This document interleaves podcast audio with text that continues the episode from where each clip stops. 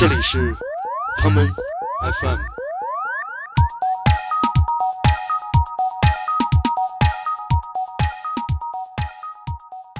二零零四年的时候，我还不是一个非常富有的人，至少不像现在这么富有。然后我坐的是一趟叫做一四六二的绿皮火车，从上海到北京，历时二十四个小时。因为我记得那个徐小沫那会儿曾经在那个论坛发过一个帖子，那个帖子让我深深的记住了他这个著名的 ID。他发了一个帖叫做“八个鸭路”，好像被一个北京男孩骗了啊！不是你，对对对，不是建崔，各位听众们千万不要误会啊，是另外一个北京男孩。我们节目的土嗨新高峰到来了，我之前做了八十多期、九十期都没有放过萨莎。一个中国年轻摄影爱好者，很自然的会崇拜像马格南纪实摄影什么的。最开始，互联网在我们这一代人的心中像一个图书馆。呃，二零一零年我回上海之后的两个月，发生了一件影响整个世界所有人命运的事情，就是 iPhone 四的发布。怎么说？活好不粘人。哎呀，不能这么说，就是你懂的，都是非常优质的。你现在投胎之前，你可以选择选哪一天？如果是我，我毫不犹豫选择我出生的那一年。互联网太真实了吧？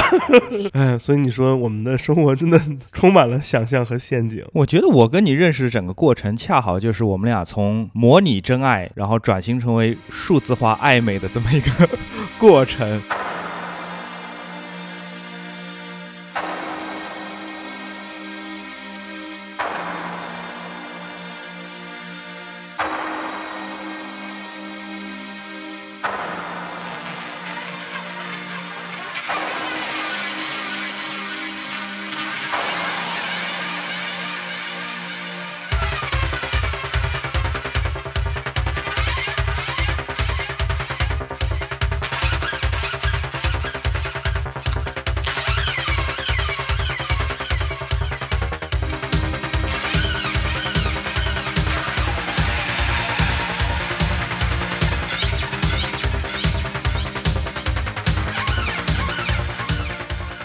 那大家好，欢迎收听这一期的 Come FM。嗯，欢迎和我们一起回到来自八十年代快乐男孩的脑中世界。听了这样一首，哎呀，非常具有时代感的歌曲。我是建崔，呃，今天我们请到了一位我的好，不是好朋友，我的好，也不是好炮友，是我的怎么说，好挚友，呃，曾经的爱人，呃，熊小莫，哎，掌声欢迎，夸夸夸！你好吗？哎，我叫徐小沫，哎，做自我介绍。啊，我是剑崔的 X，嗯，不是，你是我的 X 之一，好吗？之一，对你就是你不要把自己想的太好，懂吗？你就是一个分母，认清自己的地位，没错，这就对了，好吧？那为什么今天把徐小沫叫来呢？肯定不是说这个谈情说爱的事儿，呃，伴随着这样一个熊小沫特别准备的歌单。来跟大家扯淡，来，呃，叫狂野的八零年代流行音乐，嗯哼，呃，先讲讲这第一首歌吧，这是谁的歌？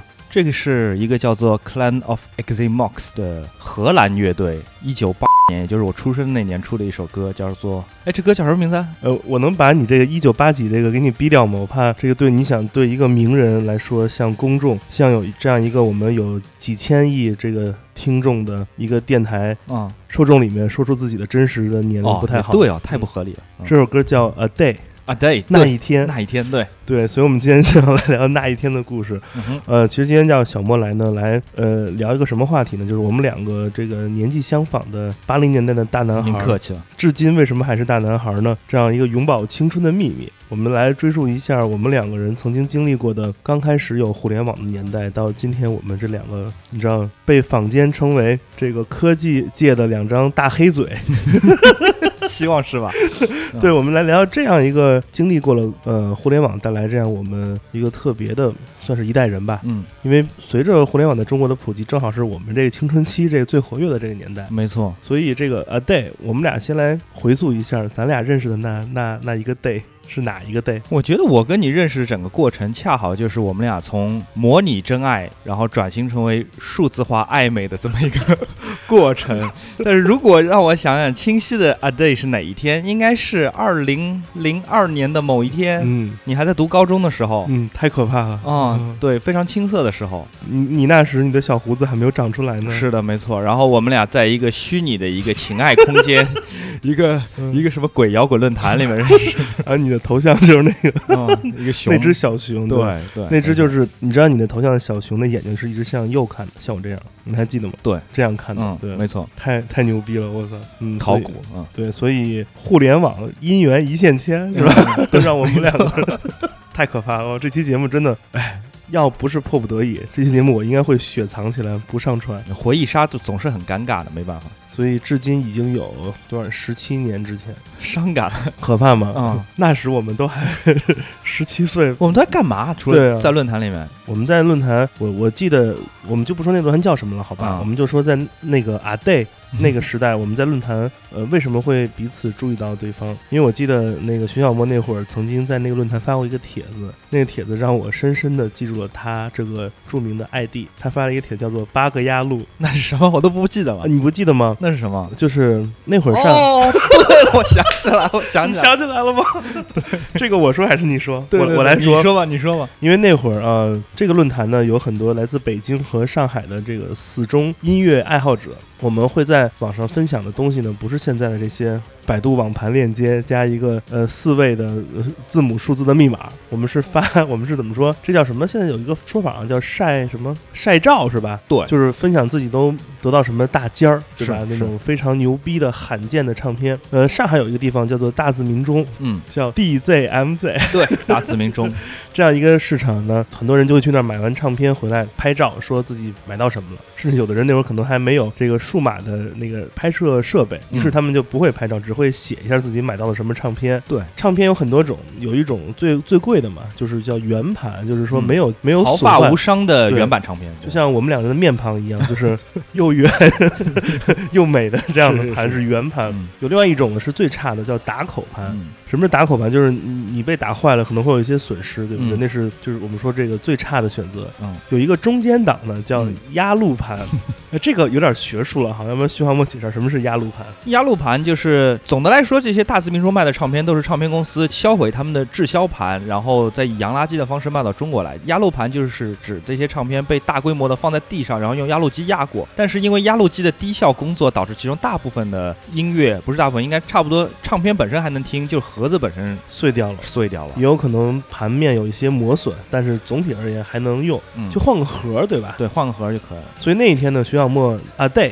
那一天，徐小沫买了八张压路盘，然后他发了一个帖子，标题叫做叫做这个标题叫做八个压路，所以你当时怎么想的？你还记得吗？是是不是我不提你就想不起来这件事？对，我都已经忘记，就是小时候这么热衷于玩这些呃倒霉的谐音梗。对，差不多。但是现在这都是什么那个公众号的这个标题的生存法则。嗯没错，不过想想还挺可悲。那个时候为了四十五分钟的音乐，要跑一趟大自鸣钟，来回可能要坐车要两个小时，挺可悲的。那会儿你住在哪儿？我记得大自鸣钟是在澳门路那边是吧？，对，然后我家在杨浦区，下差不多相当于从曼彻斯特伦到伦敦的路，真的是非常是的，山路十八弯。还好，可能也是北伦敦下来一场，对对对对，热刺球迷过来看场比赛的感觉。对所以你在我心中一直就是八个亚路。啊，谢谢，感激，我都不知道我有这张名片。嗯，但我印象最深刻，那时候好像我们俩在玩一个史前网游，叫做泡泡糖，哎呦，太可怕了！哎呦，不要提这一段，这太丢人了。是个非常非常幼稚的一个游戏。但是我们为什么那么热爱这个游戏呢？有可能它当中的一些那种弱智 ness，就是是存在于我们俩彼此之间的，因为那真是个很弱智的游戏。你知道当时还有谁在玩这个游戏吗？嗯啊，比如闲散这些人。我的天呐！但是我当时特别迷恋这个，嗯，而且那会儿游戏还不氪金呢，你知道吗？我那些针扎气球的针全都是靠运气拼来的，对对，完全一分钱不花在里面，是太爽了。超级乐吝啬。呃，感谢韩国网游公司，谢谢。所以我真的想把泡泡糖这段删掉，太可悲了。呃，所以就像现在这首歌上，就 New Life，嗯呃，来自于呃 Depeche Depeche Mode 那一张天鹅专辑是吧，Speak and Spell。感觉互联网给我们带来就是一种超快速的音乐和资讯分享的这样一个平台。对，没错。所以我们最开始是靠这个分享呃买盘信息或者唱片音乐内容信息对认识的。马上随着这个网速提升，我们应该是在这个两千零三年、零四年那会儿，也就是非典来临的时候，嗯我们就开始不光是分享自己买到什么这种打口盘了。嗯，还会分享什么音乐啊等等一些东西，对对，所以我们就要接入一个特别改变徐小沫这个人生的一个事件，嗯就是当一个上海男孩子决定去一个陌生的、遥远的北方的寒冷的冬天，刮着风，夏天下着雨，呃，秋天都是落叶，春天没有人陪伴的城市，那就是春天有柳絮。那就是北京。北京。对，我们要来聊一聊我跟徐小沫这个面基的过程。选一首歌吧，如果让你想到那个年代，你呃你是哪年来的北京啊？二零零四年，零四年，就是，所以我们是网恋了两年之后你才来对见的。突然间见到了真人，想一首那那一年你来北京的时候你听的歌吧，我们来放一下，再来给大家讲讲。很土也可以吗？当然了，我们来听一张叫做《Expander》的专辑，来自于一个百大 DJ 叫 Sasha。为什么要听这首来来自 Sasha 的这个大俗 Progressive House？二零零四年的时候，我还不是一个非常富有的人，至少不像现在这么富有。然后我坐的是一趟叫做一四六二的绿皮火车，从上海到北京，历时二十四个小时。二十四小时之后，你当你下来，因为我买是硬座，已经是完全人车合一了。这二十四小时，呃，忍受了脚臭味和大家吃鹅掌鸡爪的这个味道之外，就是靠 Sasha 这一张一直在陪着我，感觉你人很乐观。然后你从来没有去过三里屯，但你觉得，哎，三里屯没准放的都是这样的歌。这个就是我对于北京的这个到达北京前二十四小时的所有的幻想，都在这歌里面。那一年你是一个怀揣着那个 Discman CD 播放机和光盘的少年。嗯。呃，所以这首 Expander，我们尝试啊回到那一年来。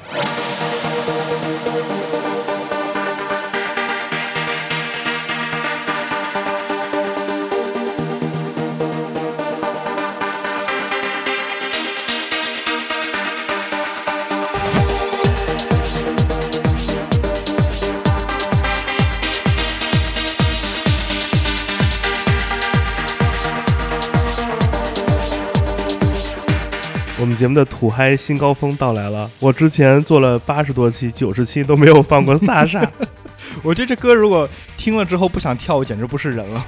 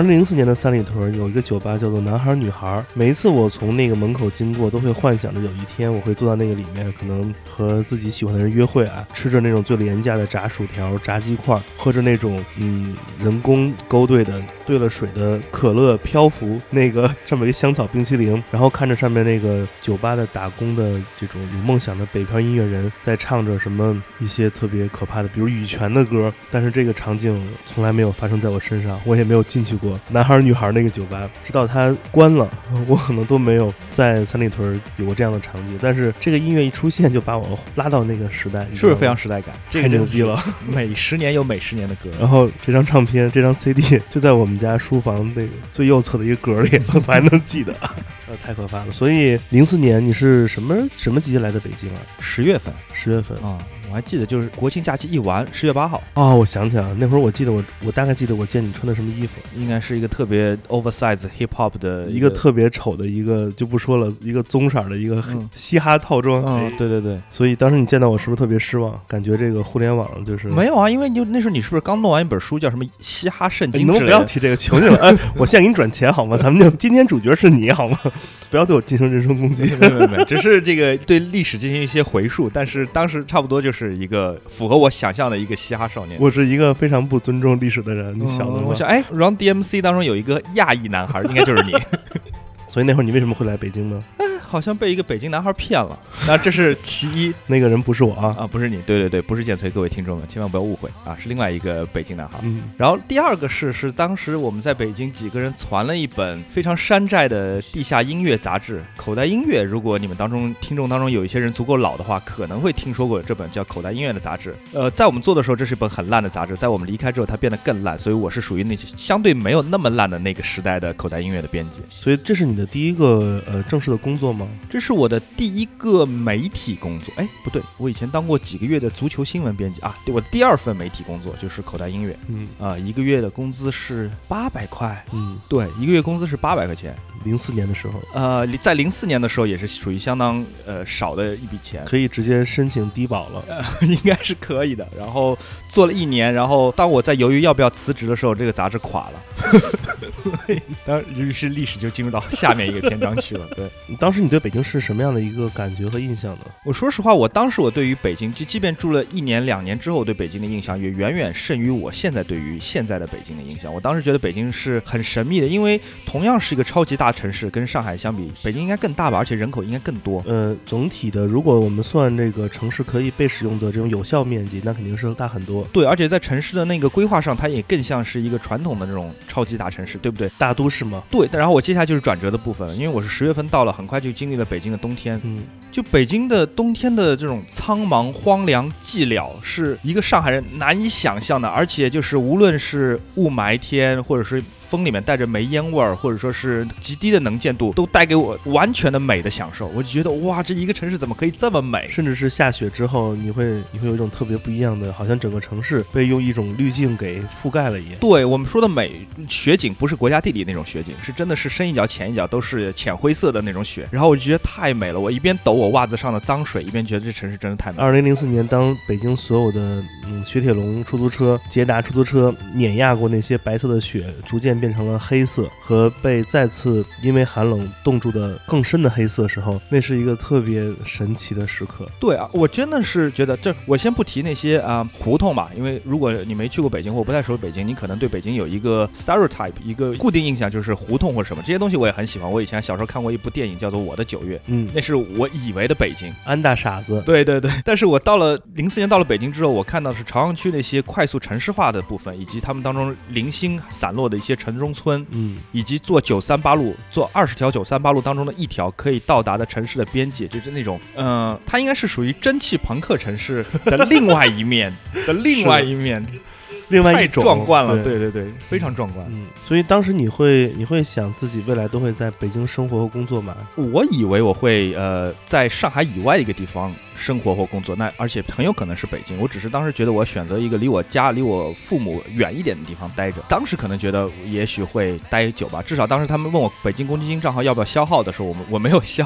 还现在还保留着。所以那会儿应该还是我们刚刚迷恋互联网，在那里面找音乐，包括那会儿你在做音乐编辑的时候，你的大量的资讯其实也都是靠 AMG 对互联网。我我不知道你是不是还记得，我那会儿跟你讨论过一个选题或话题，就是那会儿你会约我写一些那个叠屏嘛，是唱片评论，对，然后写一些这种音乐。我们那会儿听到的音乐，其实能买到的很少，嗯或者说我们能买到那些打口或者其他途径来的音乐唱片，都是已经出版了好多好多年的。对，没错，但一个音乐媒体，一个音乐杂志喜欢喜欢写一些是比较新出版的东西，是的，所以作为编辑的你会让我写一些新的专辑。我当时跟你说，我们可不可以写一些虚构的唱片？比如我给你找一个那种艺术家的照片，截成正方形发给你，把它编是什么罗马尼亚的那个 什么 sad core 音乐对对对，起一个名字，感觉叫完全虚构。圣安东尼奥尼。对对对那出版时间是二零零四年，流派那个 Dark Ambient Pop。对，然后我就写一些莫名其妙的话，因为你也听不懂，你也听不到，你也找不到，没错，所以那种这种东西是当时我们那种就吃饭喝酒时候胡乱说的这种话，其实现在感觉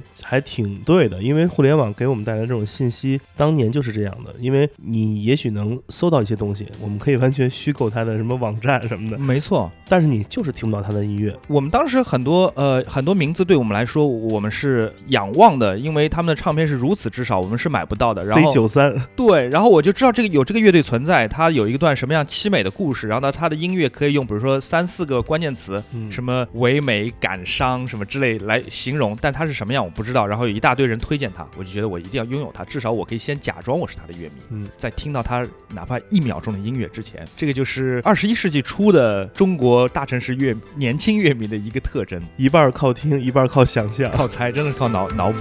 It's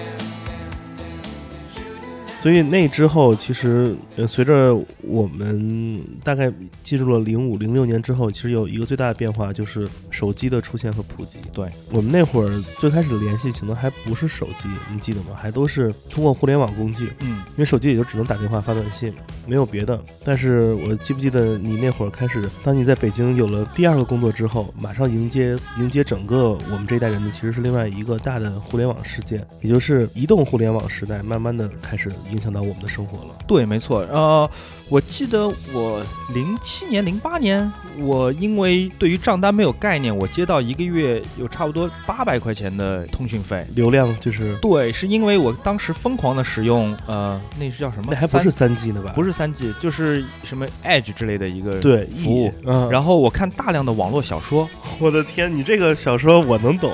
对我看大量的网络小说，然后在线听歌，哦但就是是音音质惨不忍睹的那种歌。然后我以为他们应该花不了多少钱我。那会儿还拿手机听过 RM 呢。哦，那真的是太奢侈了。对，然后甚至看一些美剧，我当时开始刚开始看那个什么《How I Met Your Mother》，呃老爸老妈罗曼史，对，然后可能看过一两集，嗯，然后就受受到天价账单，吓晕了，对，那个就是跟最早时候打那个色情电话有一拼，真的完全被中国移动给坑钱了，所以后来报复他们了，是吧？没错，嗯。那你后来在北京的生活是什么样子的呢？差不多，呃呃，二零零七年到二零一零年之间，我投入了这个对于摄影的痴迷当中。无论是通过互联网的社群去了解重要的当代的摄影家他们的作品、流派、摄影史，然后也跟其他有同样爱好的人天南海北的在呃网站上交流我们的作品，然后聊天。然后我觉得那几年我的成长是非常非常快的。你从一开始，你一个中国年轻摄影爱好者，很自然的会崇拜像马格南纪实摄影什么的。是的，对，然后甚至在一年之后，你就突然间觉得，哦，我要我要成为像新彩色摄影时代的那些摄影英雄那样的人。总之，一个人的变化，然后每十二个月的这种就是自我品味的这种自我审核，自我否定。啊对对。对，非来的非常的快。所以，嗯，那会儿你在北京靠什么为生呢？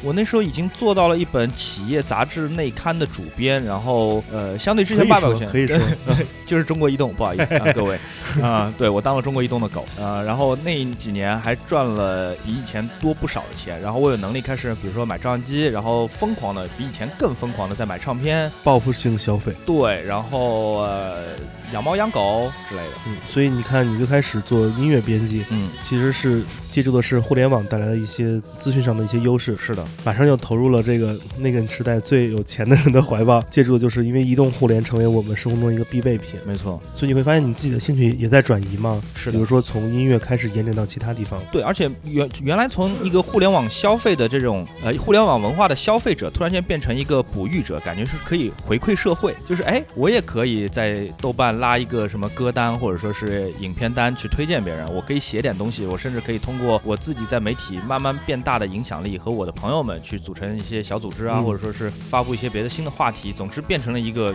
文化的一个参与者。初期 KOL 状态。对，差不多是这样。当时有没有什么好玩的事儿吗？当你那给中国移动做那本内刊的时候，跟中国移动打交道是一个非常痛苦的一个过程，是在于你很多东西你得完完全全的避开。比方说姚明和篮球热 What？是非常这整个中国主流社会被广泛讨论嘛？这这几年，那这个话题我们是一点点都不能碰，是因为姚明是中国联通的代言人。呃、这个很在意这些。对他们很在意这个。然后我们当时还做一些，比方说是一些呃选题，可能有稍微一丁点反现代的地方，比如像阿米什人，他们想要过一些没有通信装置、没有现代工具的这么一个生活，我们只是作为猎奇去报道这个东西，也被中国移动喊停，说你这可能在引导一种反我们的生活方式。当然这是完完全全不可能，但我们只能照它的规则来做。而且中国移动本身还是一个相当官僚的一个公司啊、即便我们后面的内容无论如何的酷炫，我们的版权页上面还是要按他们领导头像从大到小一字排开，好像一副扑克牌。这个没办法，你在老大哥手下干活吗，老大哥一直在看着你。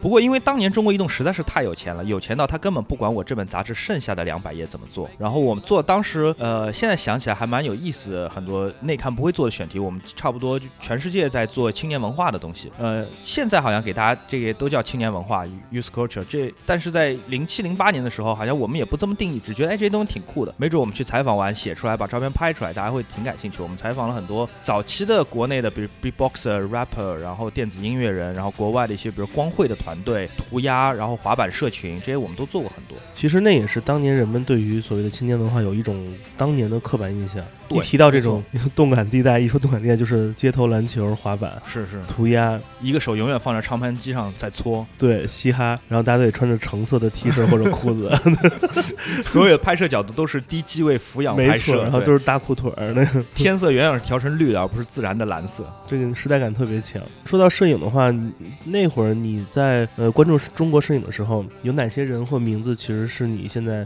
回忆过来，你呃至今你还会记得他们？是你想是你一直记得的这些人吗？呃，我当时看了很多呃街头摄影，因为我来自上海，所以有很多上海出身的摄影师让我很感兴趣。比方说，一个是陆元敏，嗯，陆元敏，当然他有他的人格魅力了，因为他好像很多年来也不想变红，当然也没有变红，然后稍微有点江湖地位，然后拍的照片有一种他自己的美感在。但是我很快就放弃了以陆元敏作为摄影英雄的这个想法，因为他的照片实在是太一九七零年代了，我觉得。时代感太强。对我不能把自己逼成一个喝功夫茶看陆元敏的人。然后还有就是鸟头，呃，鸟头其实在我生活中是是我的朋友，他们是两个上海男孩，然后拍摄一些并不能够具有装饰性的一些黑白街头摄影的照片啊、他们的生活也很酷，酷到有时候连烟都买不起。然后所以我觉得也不要做他们，差不多呃，因为当时上海摄影的这一个社群其实特别像日本写真的这个圈层，嗯它跟全国都不太一样。但北京，我在我所在城市北京，则都是一心拥抱彩色摄影的这一群男男女女。当然，什么样风格都有，有类拷贝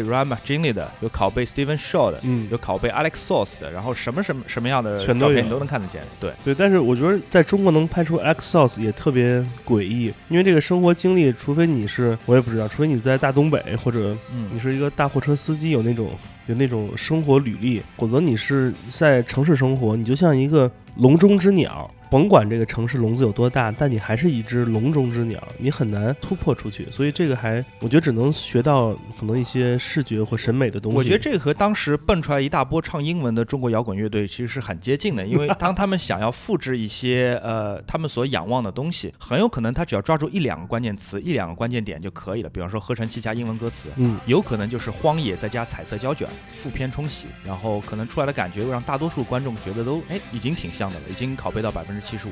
我们下面来听一首来自摄影师的作品吧，这是来自于一位曾经居住在伦敦，后来又搬回他自己老家柏林的这样一个呃摄影师 Wolfgang Tillmans 作为音乐人带来的这一首歌曲《Stranger》。呃，他定义自己的音乐是后朋 techno。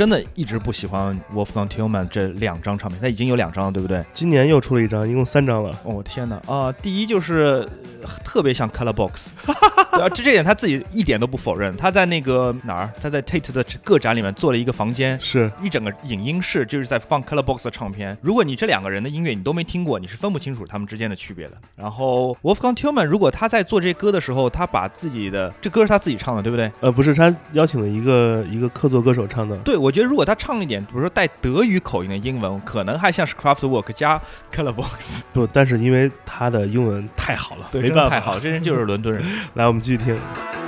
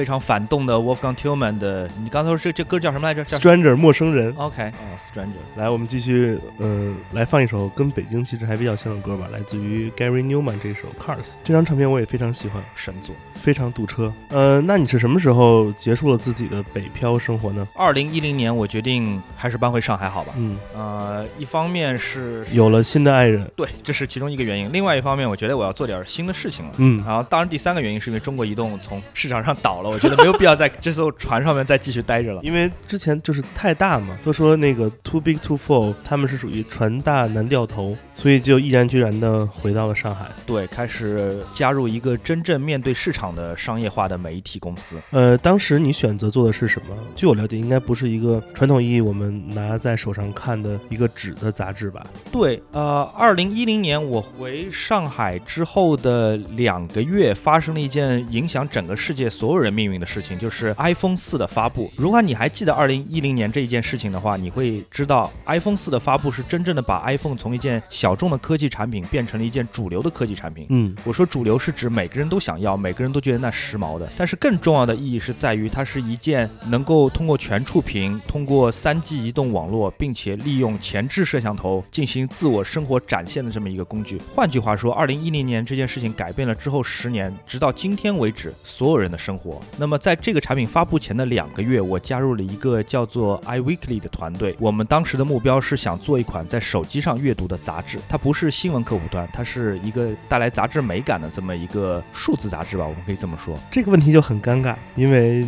你做的这个东西，我也做过，啊，你在 iWeekly 待过吗？不要装傻好不好？我不知道，不是你在现在传播待过，我是我是知道你在 iWeekly 待过，对我做了两年，你在哦哦对哦，你在我走之后对，来了 iWeekly 我还改了很多呢，哦，那我们俩当中就我辞职到你进来当中隔了多久？好久。有应该也有两年吧？你二零零六二零一六年过来，因为我发现我们的生活很相似嘛，对吧？嗯，都是有着曾经热爱音乐，嗯然后慢慢又热爱一些更加绚丽的东西，或者说更好玩的东西。是的，感觉我们就是爱玩。那你怎么看待人们对于这些信息的接收方式有了这么大的改变？什么东西会促使你想做这样的一个一个东西？在那个年代，我觉得是这样的，媒体人现在往往媒体人或者说精英主义者往往会做说啊，这一代的年轻人或者这一代的人不再阅读了，不再对有深度的东西感兴趣了，不再去追寻一些需要一些门槛才能够阅读或者说理解的知识或者说是道理。但是 I V K 的出现其实是。我觉得我和当时一大群同事，我们决定要追随人的接收信息的习惯的改变。嗯，没错，然后我们觉得说，哎，不是说时代变化了，我们仍然可以坐在那边指责时代，我们是应该跳到这个时代的洪流里面去。所以 iWeekly 当时的想法初衷是很简单，我们并没打算要赚很多钱，我们只是觉得说这是一个商业媒体，但是我们想要把信息更有效的传达到人的手里面去。是的。但是，呃，我当时因为也做过同样的工作嘛，我有一个最大的疑问就是说，呃，互联网所承载的信息特别的多。我们最开始作为初代互联网用户，我们只借用一个东西来找到我们想要的。最开始，互联网在我们这一代人的心中像一个图书馆。嗯，呃，像我跟熊小莫最开始喜欢音乐，是的，它是一个音乐图书馆。对，没错，有的人他们非常热爱电影，可能互联网就是一个电影博物馆；还有的人可能热爱呃文学，这就是一个都是充满了故事小说的一个图书馆。更有的人热爱 那个成人艺术，互联网就是一个没错，那个爱情动作片的海洋。我们只用一种工具来找到我们想要的，因为它们太多了，而且有不同的语言、版本、分类，各种各样，我们都是靠搜索。但一旦一个杂志出现在互联网中，就会很尴尬。我们最开始作为读者，想要得到一些信息，一定是非常信赖这个杂志的牌子，它是什么杂志，是的，或者说它的风格是一个比较稳定的。因为你去买杂志之前，你有可能翻翻看看。你认识这个牌子？对你对它的这个熟悉程度是你认可的，嗯，所以你可能会做一些行为，比如订阅等等。但是互联网上的这些独立的媒体平台，哎，他们就很流氓，嗯，为什么呢？他不给你翻的机会，对他说你来下载我吧，嗯就跟订阅是一个道是理。但是就像你下载之后，你订阅它之后，你怎么可能每天都去看它呢？因为你不可能平时会把它很物质的放在你的一个桌面上，你会能看到它，嗯你拉个屎都可能看。如果它不经常提示你，或者有一些固定的时间来告诉你，哎，我给你带来信息了，嗯很多人很难很难读到它，除非你又再次借助互联网的最开始给我们带来的印象就是搜索，所以就当时在我做的时候，我就很，我觉得这是个悖论，我就感觉，哎呀，我们做这毫无意义啊，我们真的应该还是老老实实做那些印在纸上的、慢慢的、安静的读的东西，所以这让我非常绝望。这个矛盾其实我当时我也有，嗯，但是我的理性告诉我说，我应该拥抱的是七位数以上的用户，而不是拥抱就比如说一万人或者几千人。嗯，但是我同时我要承认，我不是一个做标题党或者说做草根内容特别强的一个人，我我非常不强，我在这方面，所以只是在想说，我在二零一零年到二零一四年之间，我怎么能够把一些格调相对比较高的、具有严肃意义的一些信息或者说是新闻，去带给更多的人。就像你刚刚讲的，就是一个 app 躺在你的手机里，你并不会经常去打开它，除非它是微信或者它是招商银行 app。它是一个功能性 app，对，那么我们当时做的很多事情说，哦，我们的要在国际新闻话题上面是有足够高的发言权。虽然我本身不具有那个海外采编团队，但是一些重要的新闻，我们得做到第一时间能够推送，啊比所有的中文媒体都要快。很好笑的是，iWeekly 在这四年里面变成了推送死讯最快的 一个媒体。我们推送金正呃金金正日，不好意思，嗯，金正日的死讯，我们比 BBC 快了两分钟，我们比国内其他第二名媒体，呃，网易新闻快了十分钟。嗯然后我们当时还也是国内最早报道撒切尔死讯的，最早报道奥萨马本拉登死讯的。总之，iWeekly 当时变成了一个死讯媒体。嗯然后虽然这并不是一个特别吉利的一个功能强项，但至少我们在瞬间可以得到大量的流量。嗯，也许观众打开看完死讯一看，哎，这边还有活讯，这 人都是说先上补告再上天堂，对对是先上 iWeekly，对。这个太逗了。没错，然后我们就是在国际新闻这边是靠呃很快的这个讯息去呃抓住用户，嗯同时我们做了很多很漂亮的，比如图片或者是呃新闻故事，或者说是一些呃专题报道，然后来区隔于我们和公众号，区隔于我们和一些微博营销号的这种区别。总而言之，仍然是希望它具有一定杂志的这种质感，呃，这个设定其实特别的理想化，也很矛盾。对，因为它是一个基于一个用户本身成熟度非常高的市场。是的，就像我们我们节目所有听众，他们都是非常成熟、又年轻又可爱，还很俊朗的一批受众。这个男的帅，女的好看，这样捧可以吗？可以啊。而且每个人都那个怎么说，活好不人，哎呀，啊不能这么，就是你懂的，喜欢都是非常优质的。他们就会主动知道你的节目中想给他们的信息是什么，嗯然后他们也会帮你来做一些呃分享或者互动。但是一个大众媒体很难让自己的这种初步用户或者深度用户或优质用户和那种数据用户发生这样的共融关系，是，就很矛盾，因为这是一个资本游戏了。嗯嗯，你看现在市场上这些比较活跃的媒体产品，无论是生成短视频的，还是那种呃综合类的这种 PGC 抓取类的，他们其实就是靠强制你，告诉你只有我有，你们都来，用你们想一站式购物的这个心理。嗯 完成这样的内容输送，就导致可能我们所有人遇到的一些新闻或者信息都是一窝蜂出现的。嗯给你举个例子，就是前一阵闹得沸沸扬扬的关于编辑基因婴儿的那个事件。对，十分钟前的推送还是说 那个我们成功了，啊，对，we did it。十分钟后就说啊，哇，大规模批判。对，所以这就是大家都是一起看到一件事儿发生，一起说。因为他们不带观点嘛，对他们只是想尽快作为就是比较早的一批的新闻的搬运工。还有一个更可爱的事儿，是前年的奥斯卡吧，那个不是颁奖颁错了吗？哦对对对对对对对，那月光月光男孩的奖颁错给了拉拉烂的。嗯然后当时因为 iWeekly 的编辑在吃午饭，嗯，没有来得及推送，居然导致所有人都推送，因为微信推送之后就改不了了嘛。嗯嗯而且大家都只能一天推一条，很多人都是那一个瞬间点了确定发出，就因为艾薇的编辑吃午饭 回来晚了，晚了三分钟，后来发现，哎，好像只有我有机会发布当天唯一的正确消息。这很像那个中国巴西友谊赛里面那个罗纳尔迪尼奥做两连续做两个假动作，嗯然后回来之后发现李伟峰还在那儿，并不是，并不是因为他假动作不够逼真，是因为李伟峰实在太慢了。互联网太真实了吧？太真实。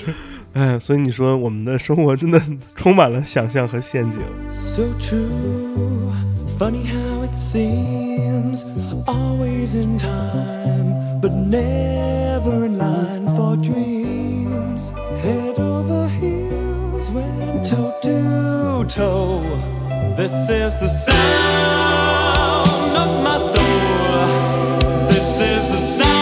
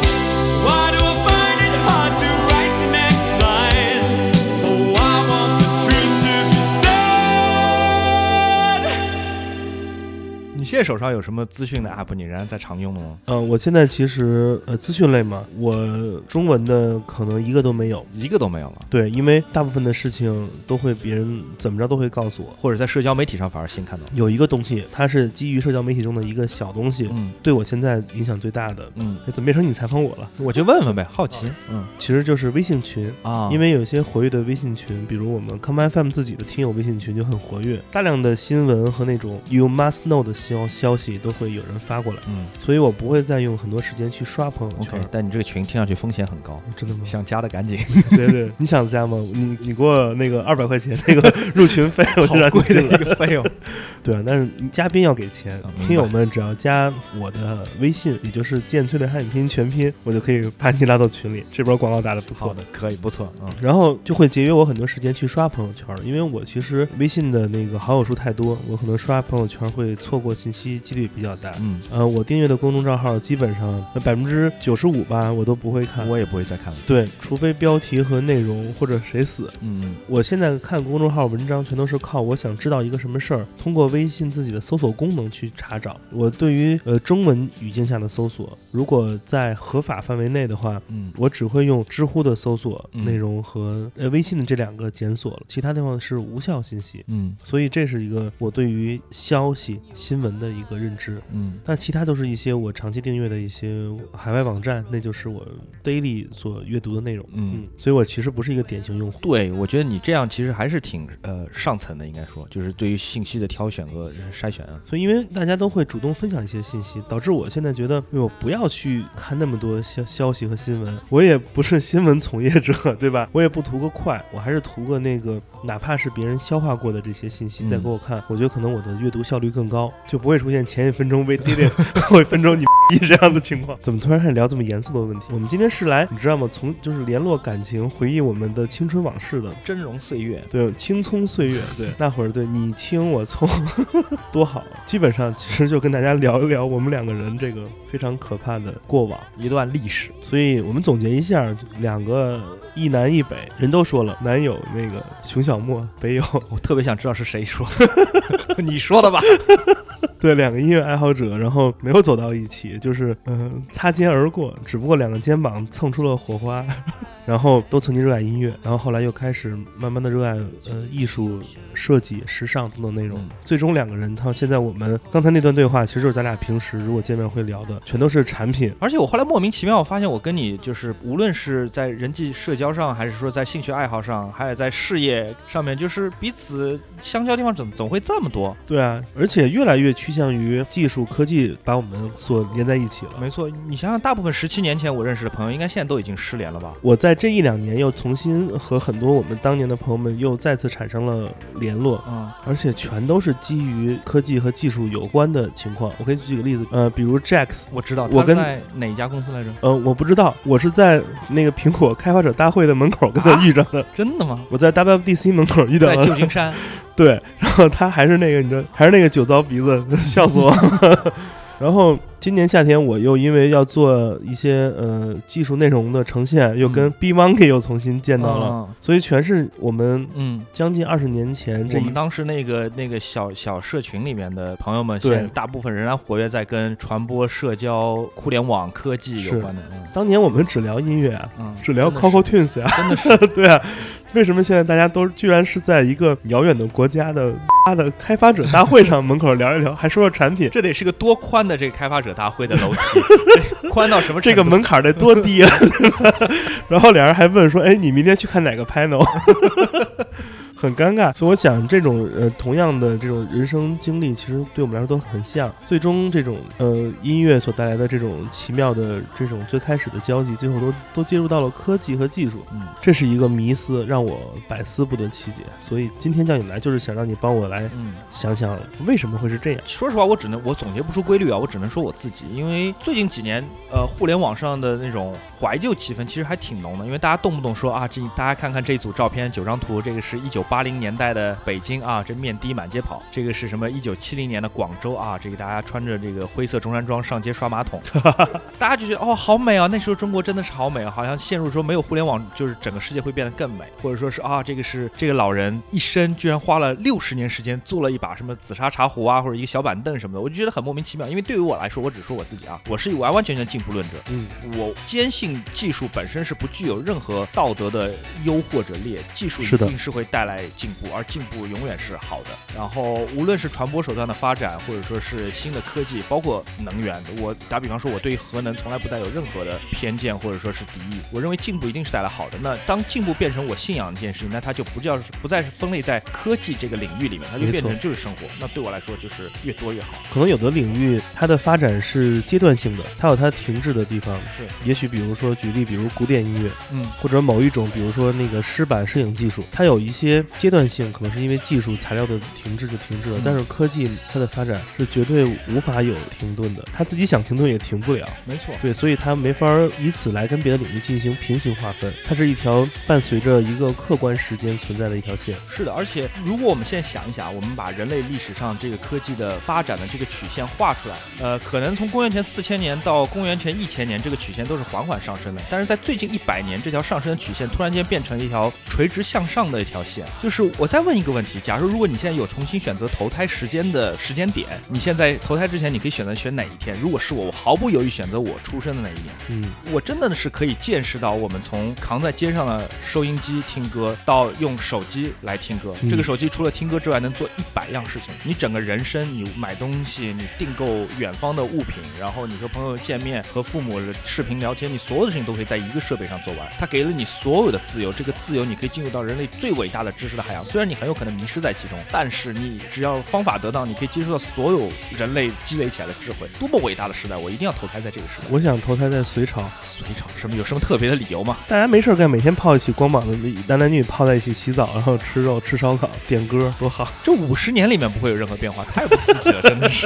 所以你觉得科技是一种信仰吗？对我来说，我不能说科技是我的信仰，我不能说我信仰科技，但我信仰科技带来的一定是正面远大于负面的东西。对我来说，科技或者说进步，这个就是人类应该得到的，我们 deserve 这个。东西。有很多人和我们想象一样，他们也特别热爱科技，他们也是音乐人。嗯，我们来听一首歌吧，就是 Daft Punk 这一首 Technology。 Buy it, use it, break it, fix it, trash it, change it, melt, upgrade it, charge it, point it, zoom it, press it, snap it, work it, quick erase it, write it, cut it, paste it, save it, load it, check it, quick rewrite it, plug it, play it, burn it, rip it, drag it, drop it, zip unzip it, lock it, fill it, curl it, find it, view it, code it, jump and lock it, surf it, scroll it, pose it, click it, cross it, crack it, switch, update it, name it, read it, tune it, print it, scan it, send it, fax, rename it, touch it, bring it, pay it, watch it, turn it, leave it, stop, format it, buy it, use it, break it, fix it, trash it, change it, mail, upgrade it, charge it, point it, zoom it, press it, snap it, work it, quick erase it, write it, cut it, paste it, save it, load it, check it, quick rewrite it, plug it, play it, burn it, rip it, drag it, drop it, zip and zip it, lock it, fill it. 你们刚听到前面这一段大的贯口，其实是在说一些互联网行为啊。对，消费主义，对，说就是点击它、选它、拖入购物车、买它、带走它，全是这些。最后是消耗它，扔掉它。最牛逼的是这首 Technology 是二零零五年那年的歌，它所描描述的一切就是我们现在每一天同学们双十一的生活。Technology。Technology.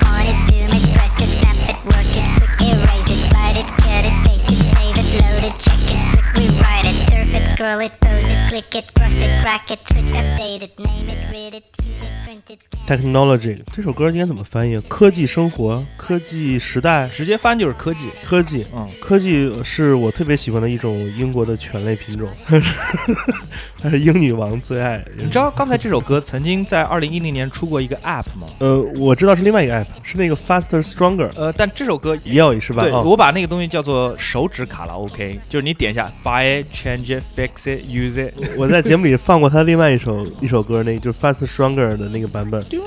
对，就是他把每个 sample 其实就是我们管它叫模块儿音乐嘛，嗯就是都是一个模块儿。所以我们继续今天的话题吧，也就是最后一个话题了。刚才我们听这首那个 Daft Punk 的歌 Technology，其实是一个刻板印象的嗯科技生活是什么样子的。但实际上，当你停下来反思，你觉得可能科技带来的是一种呃效率，或者说一种方式的变化。它可能在最初是一种新奇，后来有一些规律之后，不是我们在驾驭科技，而是在科技来分析我们，让我们完成一些通过技术和数据想要我们实现的一些最终目标。我们是 KPI 里的那个爱。呃，凯文·凯利老师曾经不是有个著名的观点嘛？他说科技是一种生物，嗯，就是科技就像是寄生虫一样，寄生在人类文明当中，并且最终反噬我们。当然，这个观点在最近几年好像又在硅谷不受用了。嗯大家仍然觉得说，哎，人类仍然是一切的主人。嗯我们造出机器吸奴，我们造出机器奶妈，我们造出所有东西仍然是服务于我们，并且他们不会像那个二零四九那什么 Blade Runner 呃是银翼杀手一样反过来一下一枪打死我们，这事情非常低可能性。嗯，我我是持后面一种观点，我这边可能会跟你有点不太一样，我会觉得科技仍然是人类文明的从属。所以我想问你，我也知道你有一段时间其实是在做脱离嗯互联网的事情，嗯回归一些传统，比如又回去重新做最传统，而且是最最不大众的一些呃纸质媒体纸。质杂志对。所以当时你是怎么想的？一四年是因为大批的这个传统媒体的这个老师们，呃，纷纷跳入新媒体行业啊、然后他们开始想要这个一试身手，来做新媒体。那我当时我白羊座的性格就是，好啊，那我反过来做吧，我要从新媒体跳回到旧媒体，我倒要看看旧媒体能做成什么样。太讨厌了。当时我并不是说我要做一个真正传统的一个旧媒体，我对杂志这件事情本身不太感兴趣，我感兴趣是说怎么去做传播。所以我们当时做了一本设计杂志，叫《理想家》。那本杂志其实在法国也就是个野小刊，不好意思，对不起。这段我不剪了。行，但是我们做到中国的时候，我的我们的目标是说啊，我们要做一本非常挑衅的杂志。这本挑衅的杂志多挑衅呢？就是我们不会推荐任何一九六零年以前的设计品。嗯，我们不会推荐那些很老套的审美，类似说把家里装成塑料版的卢浮宫啊，嗯然后给家里买两个什么福圈手的那种红木椅啊。总之，我们极其反对这一些。无论我们在对摄影的讨论、对设计、对建筑讨论上，都是完完全全在做挑衅的、当代的，然后是对于旧世界充满敌意的。这本身也是我自己的一件个人意志啊。所以它是一个非常基于现代生活方式而产生是的，它是一个非常锋利的一个当代生活的这么一个鼓吹者，天天每一期我们一年十二期，当时每一期都是在摇旗呐喊，就是说当代当代当代。整个人都当代了。对对，然后在我在的创刊的那两三年，我们的生意还不错，嗯，然后广告主也挺认可我们的。为什么这本刊你又选择离开了呢？最后还是还是回到白羊座这个封建迷信话题吧，就是我是一个有点五分钟热度的人。嗯当我觉得这个杂志啊，已经我已经做到了挑衅性，但是事实上它有它先天的限制，它不可能成为日报嗯这么大的发行量。然后我觉得我想还是想做做试试更大的传播，可能要比以前 iWeekly 的受众量更大，嗯所以我先后去了，比方说参加了极客一个资讯平台 App，然后我自己做了一个视频公司，叫做那这个我帮你逼掉，因为为什么呢？因为呃，我想在下一期 OK。我们来把你刚才说到那个词的所在机构如何运作给大家讲讲，因为这是很多人都想知道。我加入极客的时间比较短，就六个月，但是极客教会了很多在以前传统的媒体公司不能学到的东西，因为那是一个完完全全技术型驱动的一个媒体或者说平台公司。嗯技术型驱动的意思就在于人的意志、人的审美或者是人的决断是不重要的。是，一切是通过数据来进行筛选，然后通过一个非常高智能的一个呃筛选和推送机构，然后把信息、把有效信息推送到有效的人手里，并且不会造成资讯恐慌。嗯，资讯恐慌是什么呢？就是我们一天收到十个推送，没错，比方说撒切尔死了，你今天你可能收到二十个推送，来自二十个不同的媒体，每个媒体都那个呃急急忙忙，对想要成为第一个告诉你的人，然后你今天会被轰炸，然后得到的信息都是相同的。那当时极客和他的同行们做的事情就是，他能够把信息很有效的筛选，并且只传送给比如说对政治、对国际新闻、对国际历史感兴趣的人。如果你是一个喜欢小红书的用户，你根本不会被打扰，你不会收到这些推送。这是针对性信息的筛选及输送。对，没错。当时我就觉得啊，我不能说这个是我世界上最喜欢的一个雇主，我不能说他是我世界上最喜欢的一份工作，但是我在这个办公室里面学到了很多，应该说是思考方式。呃，我我有一位听友曾经跟我说，就是他知道 Come FM 节目就是在极客呃中有人进行的推荐，他才知道的，并且其实他认为这个推荐和对他的推送是非常精准的，因为他是一个深度的播客听众。啊，那那就很对啊。对，所以这个给我的，这是这个小的这个 case 对我来讲是一个特别能点亮我心灵的一个一件事吧。嗯，我感觉，嗯，它的这个作用是非常的明显，也非常的有针对性。我相信在极客社区当中，人和人的互相推荐的这种可行性或者说转化效率是非常的高，因为你信任推荐给你的那个人。对，对，就好像如果我今天推荐你说，哎，有有一件那个什么手套特别的美，什么什么设计师设计，你应该买。我还以为你也要给我推荐四万块钱的相机呢。对你说不定就会信我。但是如果这个手套是我妈推荐给我说，哎，这手套设计很美，你应该去买，那我是绝对不会买了。就是你相信那个推荐给你的人的口味。那你觉得极客跟电音之间的关系是什么？哦，他们千万别再做那节目了，真太尴尬了，真求求他们了好多人问你是吗？啊！对，但是虽然我已经离开极客有一段时间了，而且极客现在其实它的用户属性和用户的量级跟我离开的时候已经非常不同了，它现在应该有已经有数十倍于我当时的呃我所在时候的用户量了。是的，呃，对他们来说，确实，呃，手上有大量的钱，投资做极客电音这么一个节目，对他来说可能是九牛一毛，嗯而且很好的替他打开三四线城市的年轻用户的这个下载拉新。但是从一个音乐爱好者，嗯，强调一下啊，我从音乐爱好者啊，不是一个传播从业者，我会觉得这个节目真的是大型尴尬，真的是、嗯 啊，太可怕了。就是如果你想要挤痘，但你自己挤不出来，你就去看吧，真的是尴尬到爆痘，真的是。好吧，好吧，我们我们先来听首歌吧。今天节目最后一个环节之前，还是来放首歌，给你选一首呃非常符合你这个阶段的情绪的一首歌。这首歌叫做《现代生活》（Modern Life）。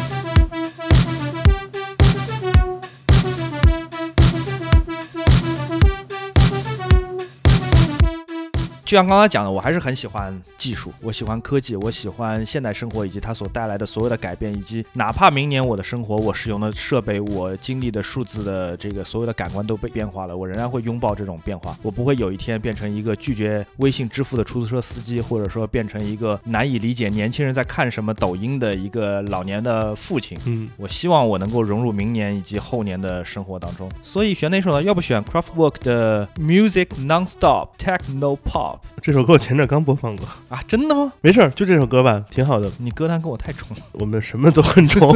呃，我们来放就是 Music Non-Stop 吧，好吧？第二句歌词就是 Techno Pop。对，我们其实今天也聊了很多啊。嗯，很快的，在未来，小莫还会再来聊一期关于他某一个一个自己的产品，就是那个捡起来的那个东西的产品。那期我们会非常毒舌的来聊一聊，为什么我们两个人被坊间称为你是怎么说来着？你的那个外号？传播的泼妇，你说是这个吗？对对对对，我老忘了这是，这个？我老记得是。对对对，没事，我当你当泼妇，好吧？我们这个 balance 一下。嗯，未来我们会聊一些更好玩的话题。对，今天我们就先来简单跟大家聊一聊我们两个这个比较相似的音乐到科技的发展过程啊。最后一首歌，刚才小莫也选好了，呃，就是这首来自发电站的《Music Non-Stop》，非常感谢来做客。啊、希望在听节目的各位没有厌烦我，以及你们不会拒绝我下一次来来讲一下我是多么的欠揍的那个项目新项目，下次来啊，给我们带点礼品好不好？知道你平时这个品牌送你那么多东西，给大家发点东西，也买好多东西，好吧？下次来带点礼品，我们来抽奖，好吧？等下次啊。非常感谢这一期，嗯，小莫来参加我们的 Come FM。那我们最后一首歌来听发电站这一首 Music Non-Stop，音乐别停，下一句承接 Techno Pop，No 来了，老弟。好吧，我们拜拜。拜拜，再见。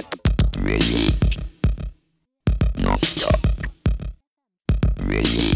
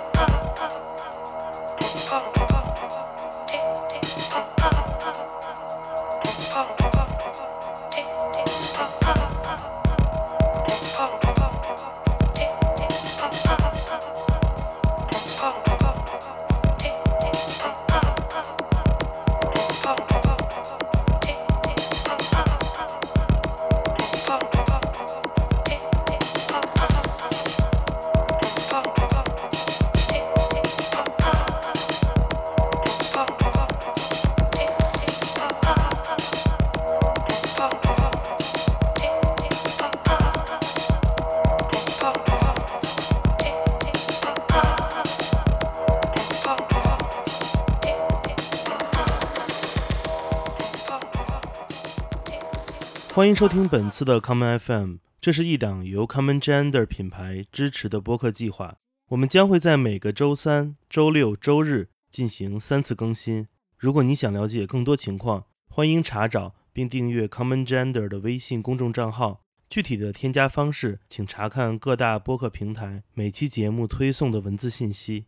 谢谢，让我们下次再见。